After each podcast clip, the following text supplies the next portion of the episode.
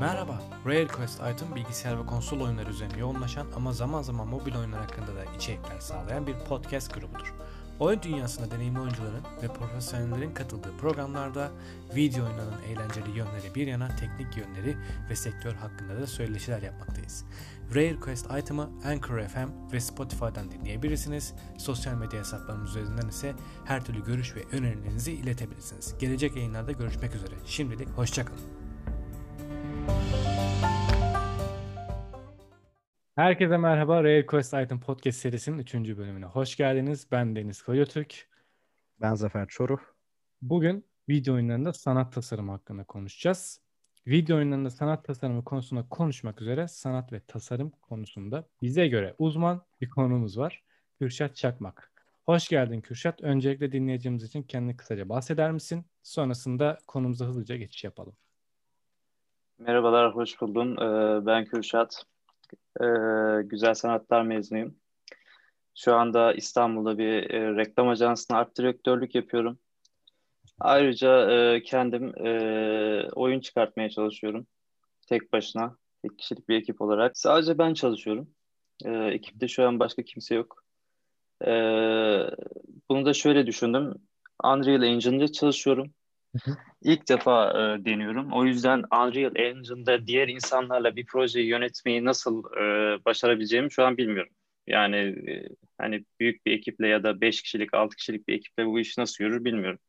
O yüzden şu an her şeyi kendim yapmaya çalışıyorum. E, modeller, animasyonlar dahil. E, Blueprint özelliğini kullanıyorum. Pek fazla kod bilmediğim için Unreal Engine'ın öyle bir özelliği var. E, Blueprint'te böyle not sistemi notları birbirine bağlayarak e, kod yazmış oluyorsun aslında özetle.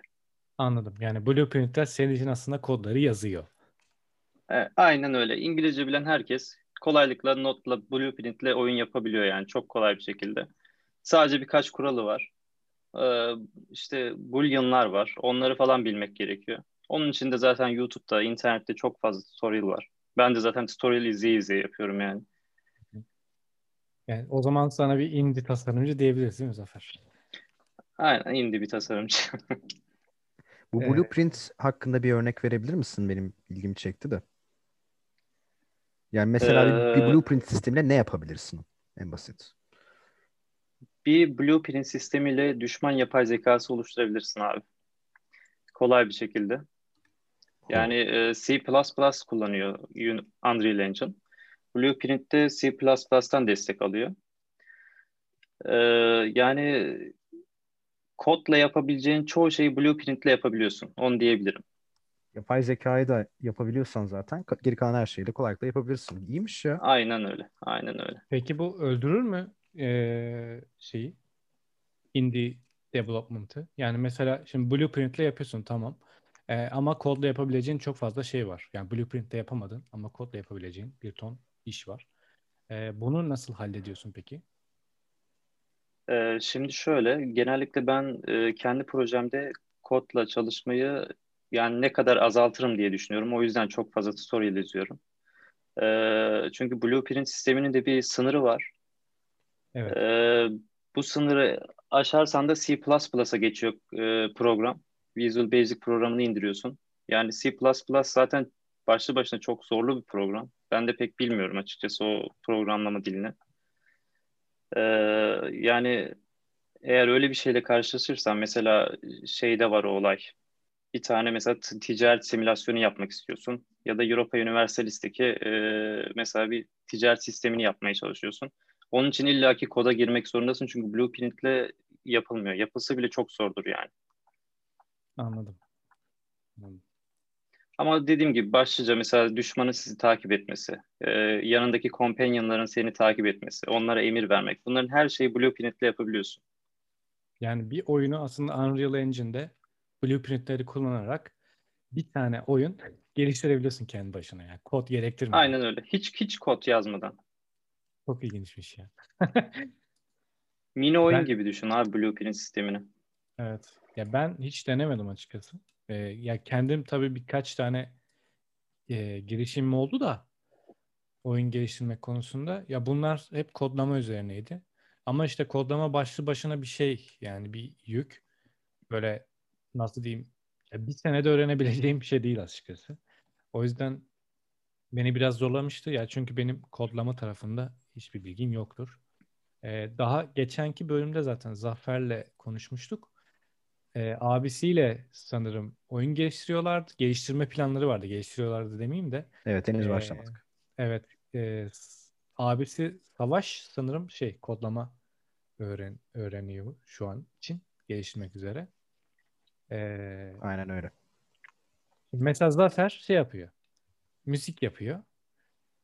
Savaş kodlama yapıyor.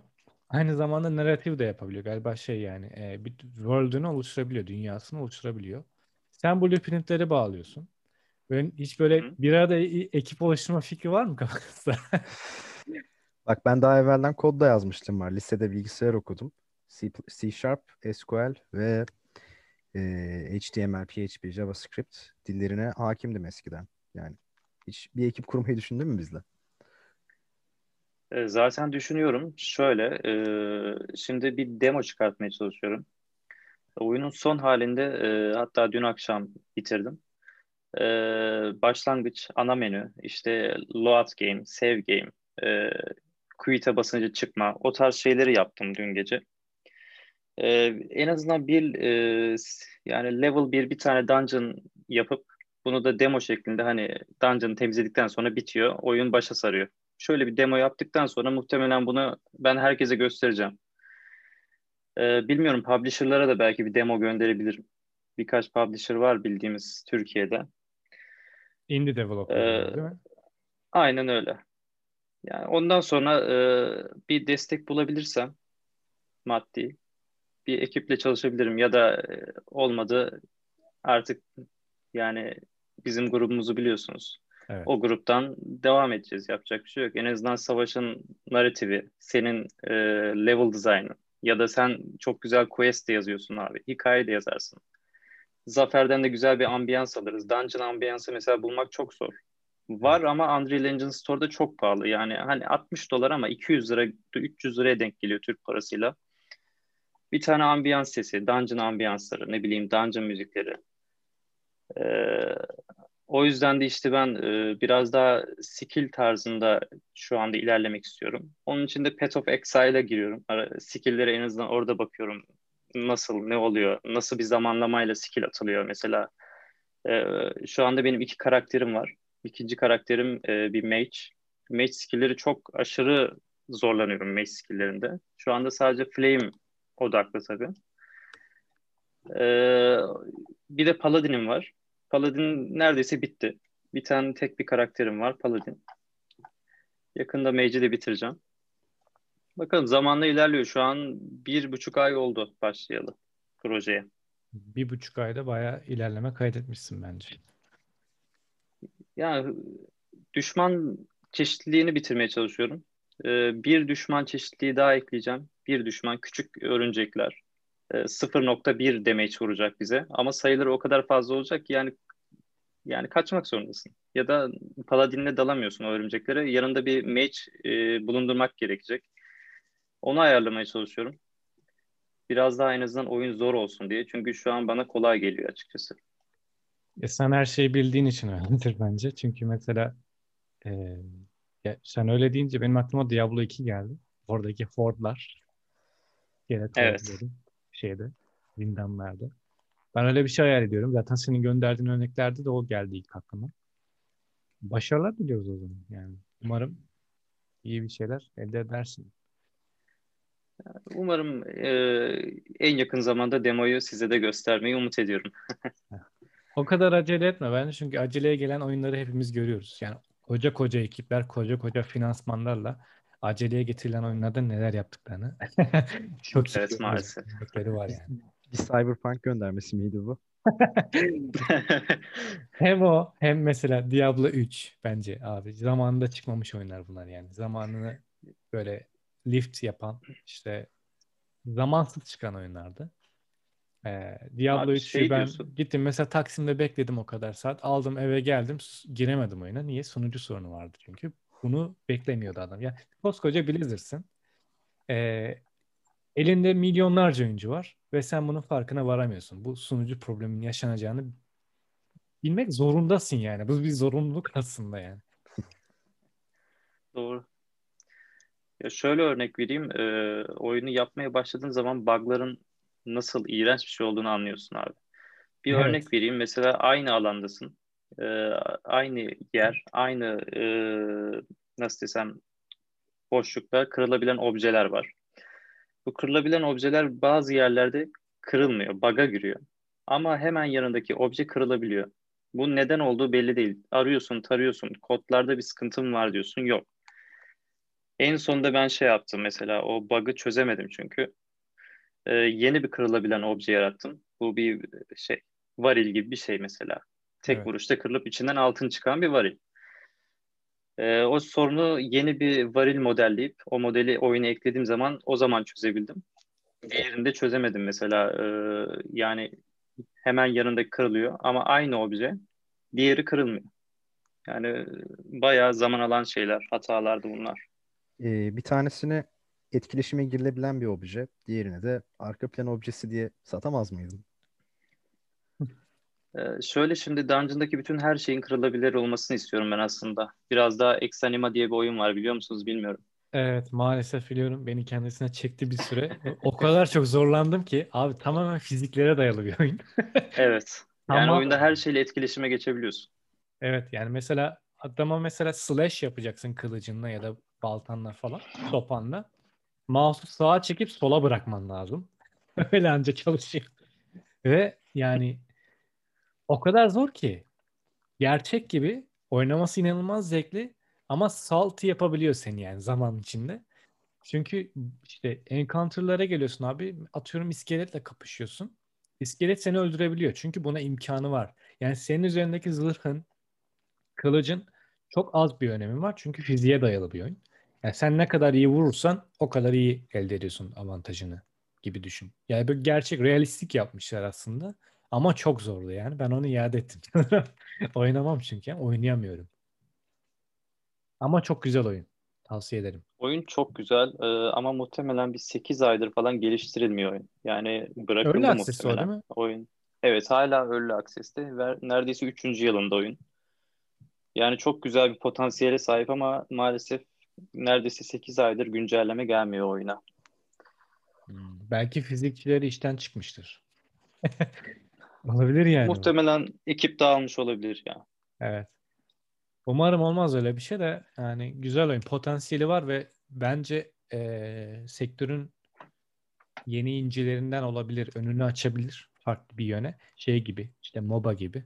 Yani Battle Royale gibi. Battle Royale MOBA neyse bence bu da o konuma gelebilir. Tabii bu kadar hızlı gelemez çünkü o ayrı bir furya biliyorsunuz. Bir virüs gibi yayılıyor yani etrafa. Exanima daha böyle old school kafadaki dinozor tabir edeceğimiz oyuncu kitlesine hitap ediyor bence. Bir eğlenceli. Evet. Vakit geçirmek için oynanabilir ama fazla vakit geçirmenizi tavsiye etmiyorum bence. Evet. Doğru. Şimdi o zaman bir güzel bir giriş yaptık. Şimdi konuya bir giriş yapalım. Biz seninle oyun sanat tasarımı hakkında konuşacağız. Ancak Zafer Çoruh'un bir teknik aksaklıktan dolayı e, podcast yayınından çıkması gerekti. Malum hep, hepimiz evden yapıyoruz yayınları. Bir stüdyomuz yok. E, şimdi Kürşat, oyun sanatı tasarımı oyun geliştirmenin bir atlanamayacak süreci olarak biliniyor. Video oyunları için sanatsal içerikler oluşturma sürecine verilen isim de diyebiliriz bunun için bence. Şimdi oyun sanat tasarımı bir video oyunu oluşturmanın ön üretim aşamasında başlıyor. Bunda hemfikiriz. Video oyunu sanatçıları bu genelini kapsıyor tabii ki. Yani oyunun konseptiyle ilgilenen görsel sanatçılar karakterlerin, ortamın, nesnelerin ve benzerlerinin taslaklarını çıkarıyorlar sketch üzerinde. Ardından bu eskizleri grafik tasarım yoluyla hayata geçirmek süreci devreye giriyor. Aslında bu da burada birçok farklı alanda çalışan sanatçıların oluşmasına sebep oluyor. Yani bir, bir araya gelmesine sebep oluyor. İşte bunlar kimdir? Karakter tasarım sanatçıları var. İşte konsept sanatçıları, çevre tasarımıyla uğraşan sanatçılar, hatta karakterin hareketleri için rigging artist bile bunlara dahil. Ayrıca ışıklandırma ve benzeri sanat tasarımı ile uğraşan alt kümeler de var. Bu da oyunun tasarımının sanat e, bölümüne giriyor. Tüm bunlar birleştiğinde bir sanat tasarımı departmanı oluşuyor. Ve bu kişiler sadece işin sanatsal yönüyle uğraşıyorlar. Şimdi bu aslında bir girişti, bir soru değil tamamen. Ee, şimdi senin bu konuda paylaşmak istediğin ve bizim en azından benim atladığım bir yer var mı?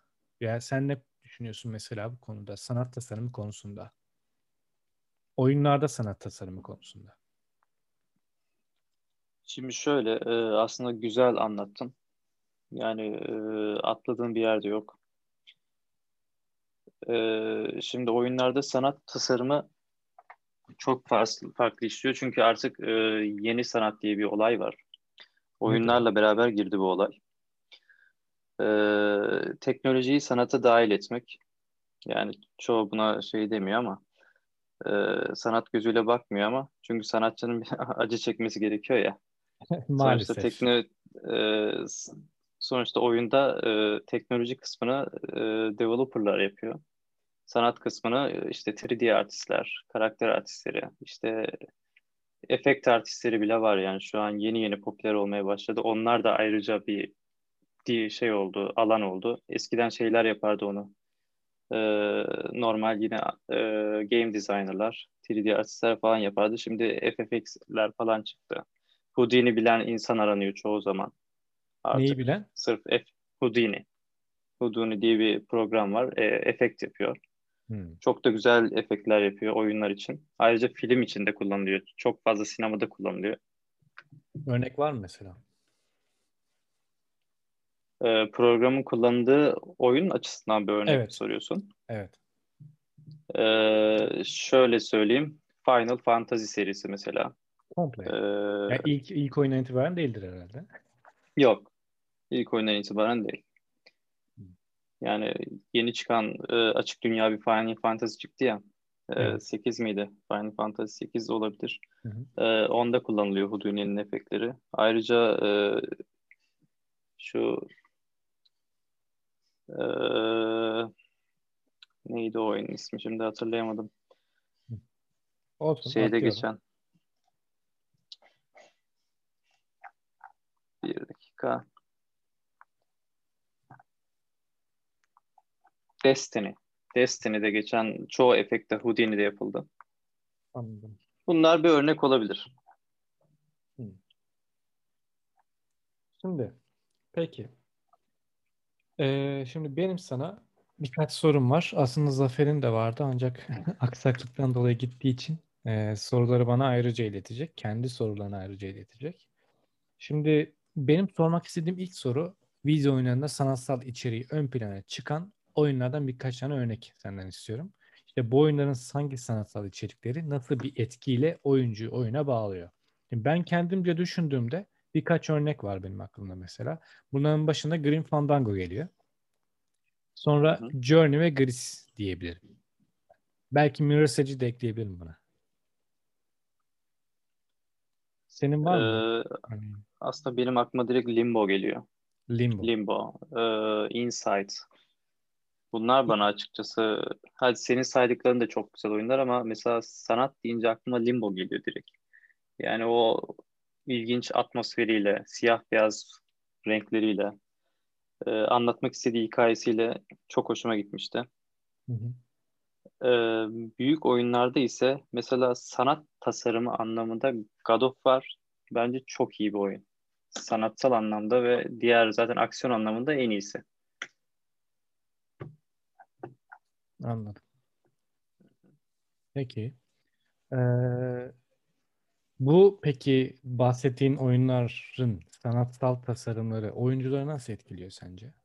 Yani oyuna bağlanmalarını sağlıyor mu yoksa oyuna sadece bir ana olarak kalmalarını mı sağlıyor kendilerinde?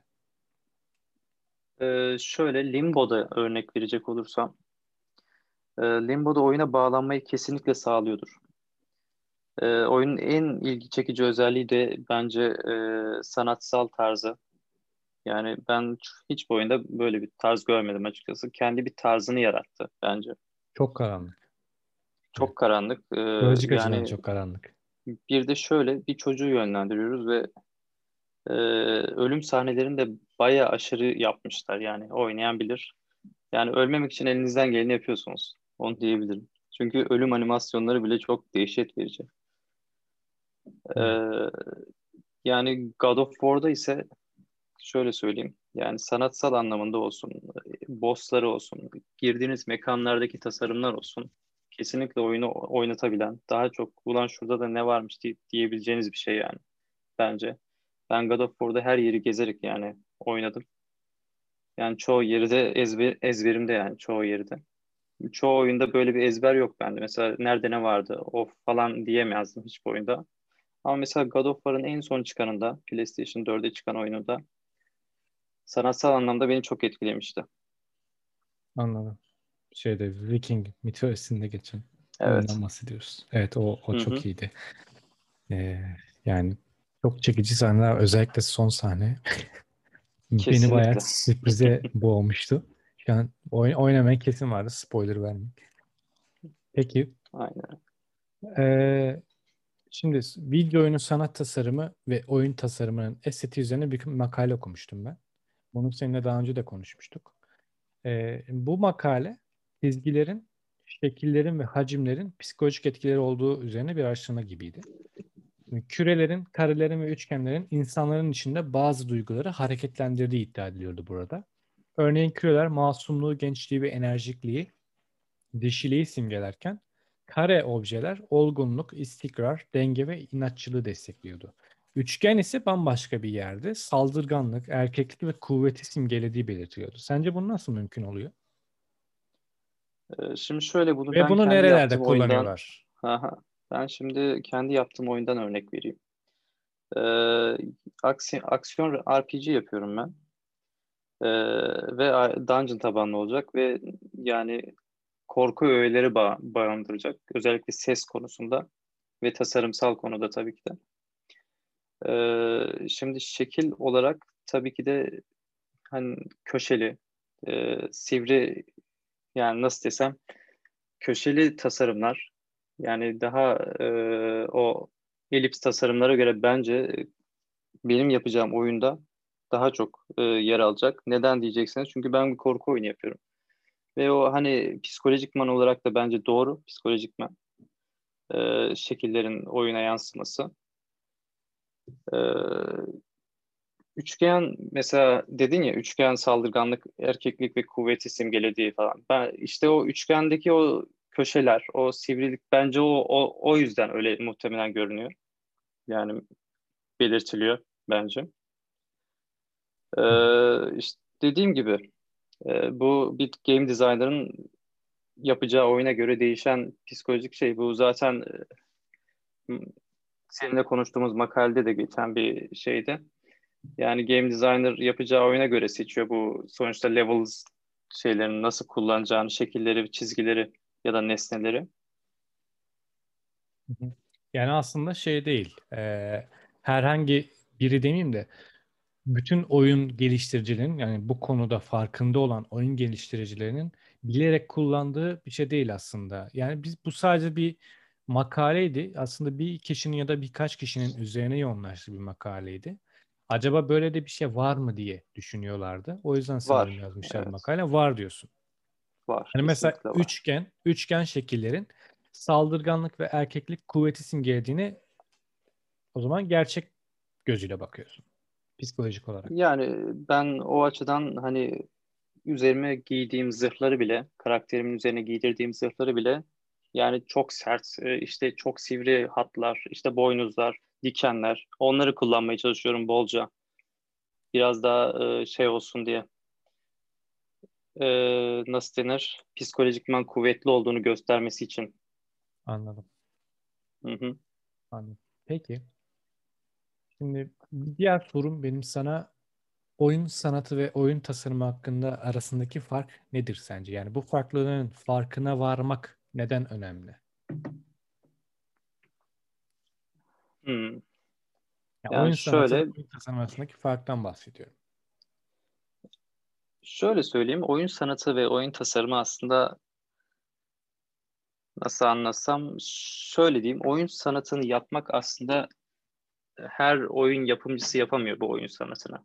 Ama oyun tasarımını her indie yapımcıdan, her, her AAA oyun yapımcısına kadar herkes yapabiliyor. Ya oyun sanatı çok nadir oluyor ben bence. E, aralarındaki fark şu, e, insanları etkilemesi. Yani oyun tasarımı oyun yapmak gibi bir şey. Yani hani hadi bir oyun yapalım tarzı bir şey. Ama oyun sanatında çok fazla emek istiyor. Çok fazla e, e, nasıl desem araştırma istiyor. Kitap okumak istiyor mesela. E, bir de tasarım bilgisi istiyor. Oyun biraz daha görsel tasarıma yönelen Ha, yani estetik gibi açıdan mesela. estetik açıdan önemli olması aslında oyun sanatının oyun tasarımından farkı. Aynen öyle. Anladım. Peki. Şimdi video oyunları bütünüyle bir sanattan ibaret. Bence öyle. Ama e, bilmiyorum sen ne düşünüyorsun bu konuda? Hemfikir olduğumuzu düşünüyorum ben. Ancak oyunlar sanat ve bilimin çarpışması olarak görülüyor bu bugünlerde. Aslında bu konuda çoğu gruplar birbirleriyle muhalefete bile düşüyorlar. İşte kimilerine göre video oyunları bir sanattır ama diğerleri de bunun bir sanat olmadığını düşünüyor. Sen hangi taraftasın ve neden? Bence video oyunları sanattır abi. Ee, kesinlikle çok uğraşılan her açıdan diyorum bunu. Ee, yine dediğim gibi burada da söylemişsin gerçi bu soruda da. Ee, sanat ve teknoloji yine için içine girince insanlar işte artık yani sanat görmüyor bunu. Sonuçta bir programlama diliyle yapılan bir şey olarak görüyorlar. Ee, ama şunu söyleyeyim, oyunlar e, yeni sanat bence. Yani 21. yüzyılın yeni sanatı diyebilirim. Video oyunları 21. Ee, yeni sanatı. Evet. Bu Yani yeni sanat artık- nedir peki? Yani ne nasıl anlayabiliriz bir sanat eserinin ya da herhangi bir Sanatın öğenin içinde olmak sanat diyebilirim olduğunu? abi. Hmm. Yani sanatı yaşamak, izlemek değil de yaşamak. Virtual reality gibi oluyor zaman bu. Aynen öyle. Yani çoğu ressam bile artık e, VR'a sanat yani tasarım yapıp VR'da tasarımlarını gezdiriyor. Yani öyle insanlar var. Galeri açıyorlar evet. Sanal Evet. galeriler açıyorlar ve gezdiriyorlar. yani. Çok ve bundan iyi de para kazanıyorlar açıkçası. Kesinlikle. Yani Kesinlikle. öne- özellikle bugünlerde zaten e, bu işte pandeminin olduğu dönemlerde bu tarz şeyler yüksek e, ilgi gördü.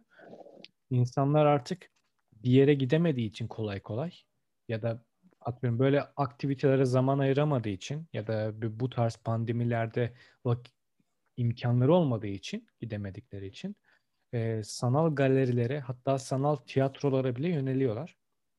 Ki var öyle. Hatta bir, bir duyuru vardı. Ben ilk bu pandemi çıktığında o duyuru yapılmıştı. Bir şey yapmıştı bunu. Ee, bir sigorta firmasıydı bu. O sigorta firması şöyle bir planlama yapmıştı bu konuda. Ee, kişileri, isteyen kişileri e, bilgisayarlarına her türlü işte müzeye, oraya, buraya götürebileceklerini iddia ettiler. Tabii bunu nasıl yapıyorlar?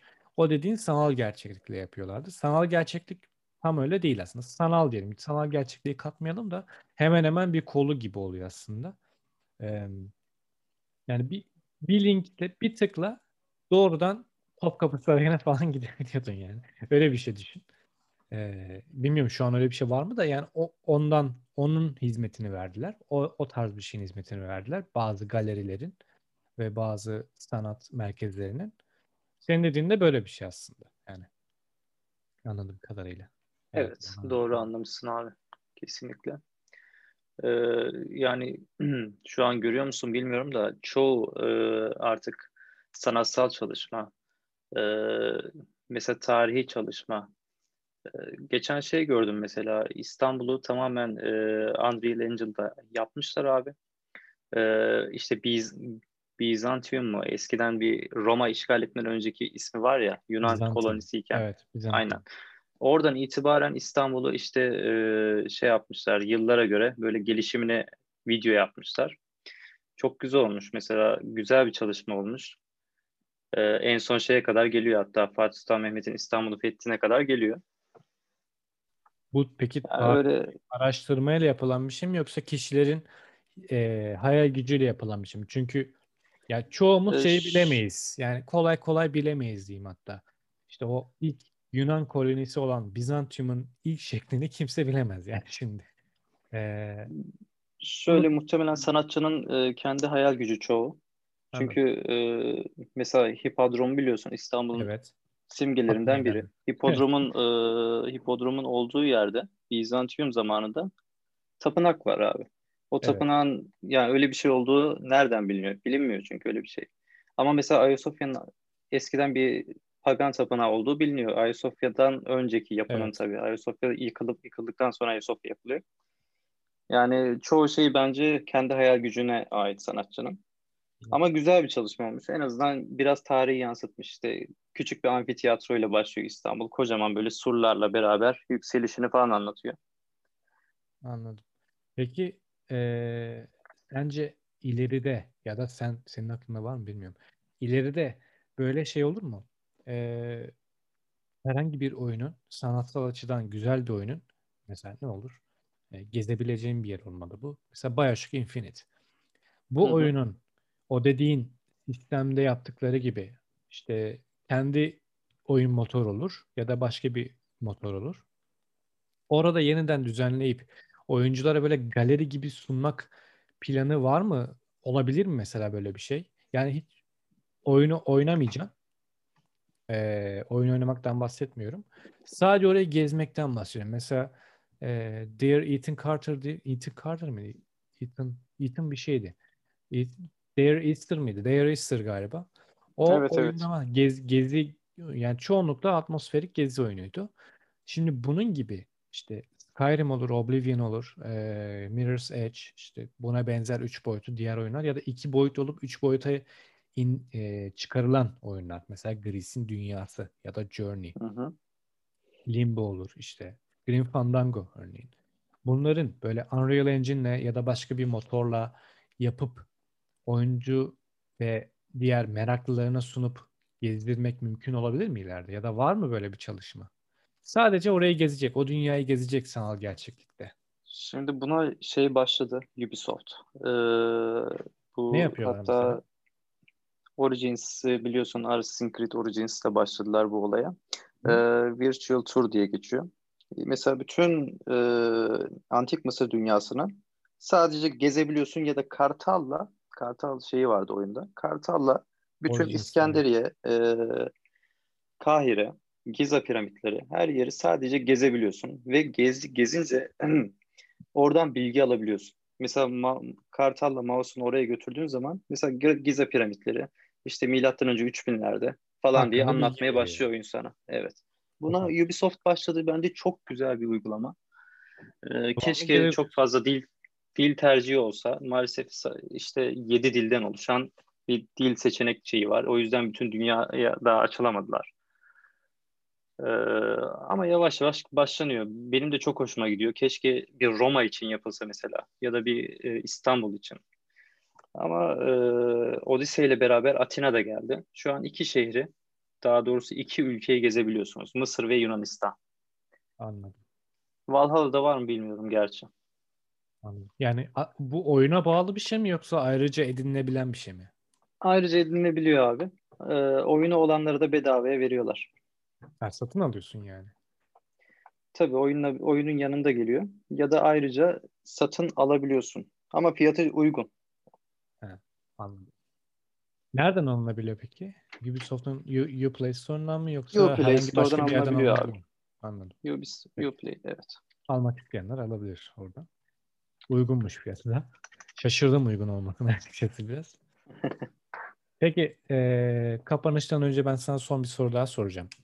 Şimdi video oyununa da sanatsal tasarımlar yapmak için bir çalışman oldu mu? Herhangi bir firmaya başvurdun mu? Yani mesela bir atıyorum no, en çok oynadığın oyun mesela demeyeyim de eee, ben örnek vereyim. As- Assassin's Creed az önce bahsettiğimiz için Assassin's Creed Origins mesela. Buradaki e, tasarımlar için mesela Sezar olur bu. Başka bir şey olur. Başka bir karakter olur. Bir obje olur.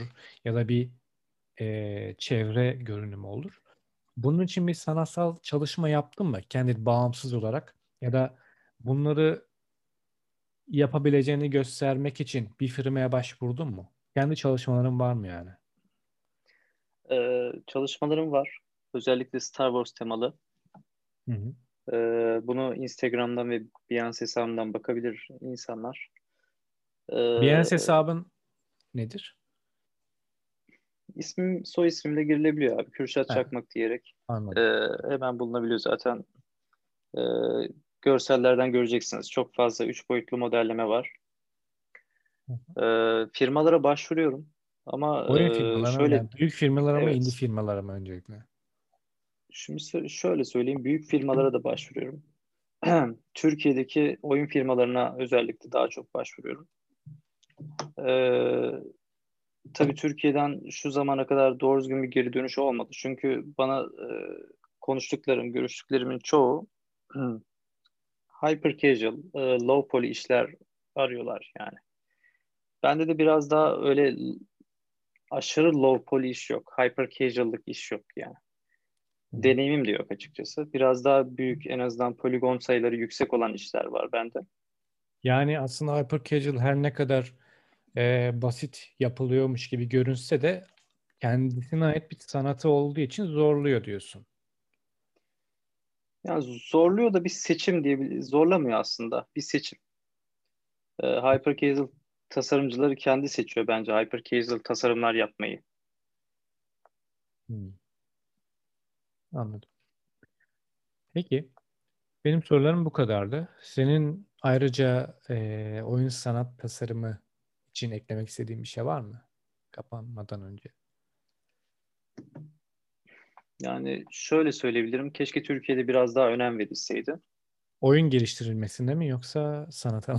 İkisine de bence. Ee, bence ikisine de evet. Tamam. Ee, eğitim konusunda da bence şu an çok iyi durumdayız. Yani isteyen gerçekten e, istediği her yerden eğitim alabiliyor. İnternetten.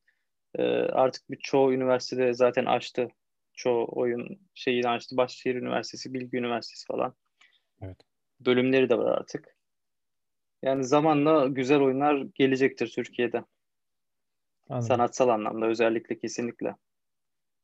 Ya zaten biraz oryantal kafada oldukları için Türk insanları eee, o yönde dünyada va- çok fazla ilgi çekiyor. Oryantal içerikli eee, oyunlar olsun, filmler olsun ya da sanatsal eserler eee bayağı ilgi çekiyor diye ben açıkçası gördüm bu zamana kadar. Umarım dediğin gibi olur. Yani Türkiye'de ben de açıkçası oyun kültürünün ve eee, sanatın özellikle gelişmesini çok isterim. Ee, pekala o zaman. Bugün bize katıldığın için çok teşekkür ederim. Baya güzel bir konuşma oldu. Ee, son Ben kez teşekkür ederim bu fırsatı verdiğiniz için. Sağ olun. evet, oyunlarını da artık bekliyoruz. Büyük bir hevesle, merakla demolarını ve olsun. Ee, kutu kapatmadan e, kafanda bir plan var mı? Mesela sen en o yayının başında söylemiştin. Bir bölümlük bir zindan olacak diye. Mesela geliştirdiğin oyuna eklemek istediğin zindan sayısı kaç? Ya da e, sınırsız random generate zindanlar olabilir mi mesela sende? Ee, ilk başta onu düşündüm aslında. Sınırsız e, yani oyuna her başladığımda mesela farklı zindanla başlama olayına. Hı hı. Ee, Yoksa bir açıkçası onu üzerine düşünüyorum. yani? Yani Ama, mesela hikaye üzerine e, gidecek. O aha. ayrı bir yana. Bir de adventure modu olur. Sürekli zindan akar yani. önünde.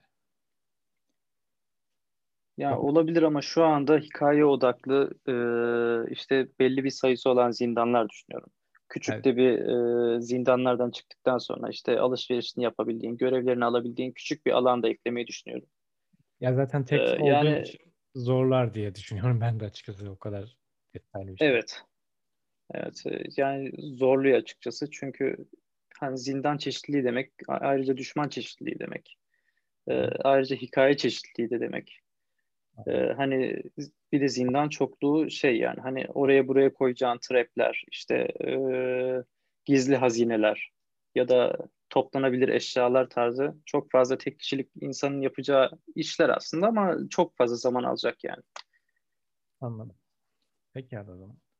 Tekrar teşekkür ederiz bizimle birlikte burada olduğun için. Em, Rare Quest Item Podcast serisinin 3. bölümünün sonuna geldik. Kürşat Çakmak bizimleydi. Sanat ve sanat tasarımı oyunlarda video oyunlarında sanat ve sanat tasarım üzerine konuştuk. Kendisi değerli bilgilerini paylaştı. Ayrıca kendisinden sizlere de bilgi verdik. Ee, bir video oyunu geliyor. Mobil mi PC mi olduğunu henüz bilmiyoruz. Mobil mi PC mi? Ee, mobile de çıkacak, bilgisayara da çıkacak. Önceliğin? Önceliğim şu an bilgisayar odaklı gidiyorum. Ee, kontroller, e, ana menüler şu an yani anlayabileceğin her şeyi bilgisayara optime ediyorum. Harika. Ama yavaş yavaş mobile de çıkartacağım. Süper. Behance hesabına Kürşat Çakmak diye arama bölümünden yazarak ulaşabilirsiniz. Rare Quest item'ı Anchor FM ve Spotify'dan dinleyebilirsiniz. Ayrıca e, birçok diğer podcast platformundayız. Anchor FM sayfamızdan bu platformlarda ulaşabilirsiniz. Şimdilik hoşça kalın. Bizimle birlikte buraya kadar dinlediğiniz için teşekkür ederiz. Merhaba, Rare Quest Item bilgisayar ve konsol oyunları üzerine yoğunlaşan ama zaman zaman mobil oyunlar hakkında da içerikler sağlayan bir podcast grubudur. Oyun dünyasında deneyimli oyuncuların ve profesyonellerin katıldığı programlarda video oyunlarının eğlenceli yönleri bir yana teknik yönleri ve sektör hakkında da söyleşiler yapmaktayız. Rare Quest Item'ı Anchor FM ve Spotify'dan dinleyebilirsiniz. Sosyal medya hesaplarımız üzerinden ise her türlü görüş ve önerilerinizi iletebilirsiniz. Gelecek yayınlarda görüşmek üzere. Şimdilik hoşçakalın.